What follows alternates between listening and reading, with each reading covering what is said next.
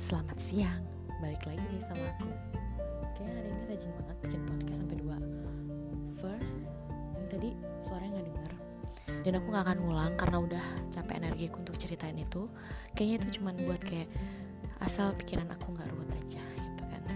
Oke, sekarang aku kasih tahu si Sarah itu. Kan dia suka susah sikat gigi ya.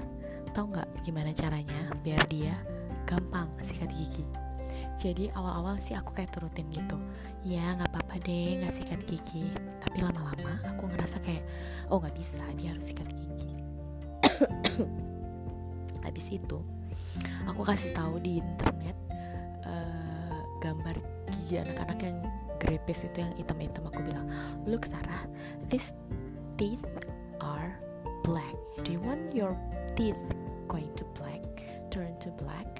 And she said no and then she is brushing her teeth every day without push. Dan ini kayak oh berarti dia harus dikitin dulu ya. Kasih tahu sebab akibat dan akibatnya nggak bisa kalau kita cuma bilang nanti giginya bolong nanti giginya begini nanti giginya begitu. Nggak bisa karena dia harus dikasih tahu kalau ini loh gigi bolong. Dilihat gambarnya. Ya untung sekarang udah ada Google jadi tinggal cari aja. Yang penting gak geli. Lihatnya oke itu aja tips dari aku. Gimana caranya ngasih tahu anak?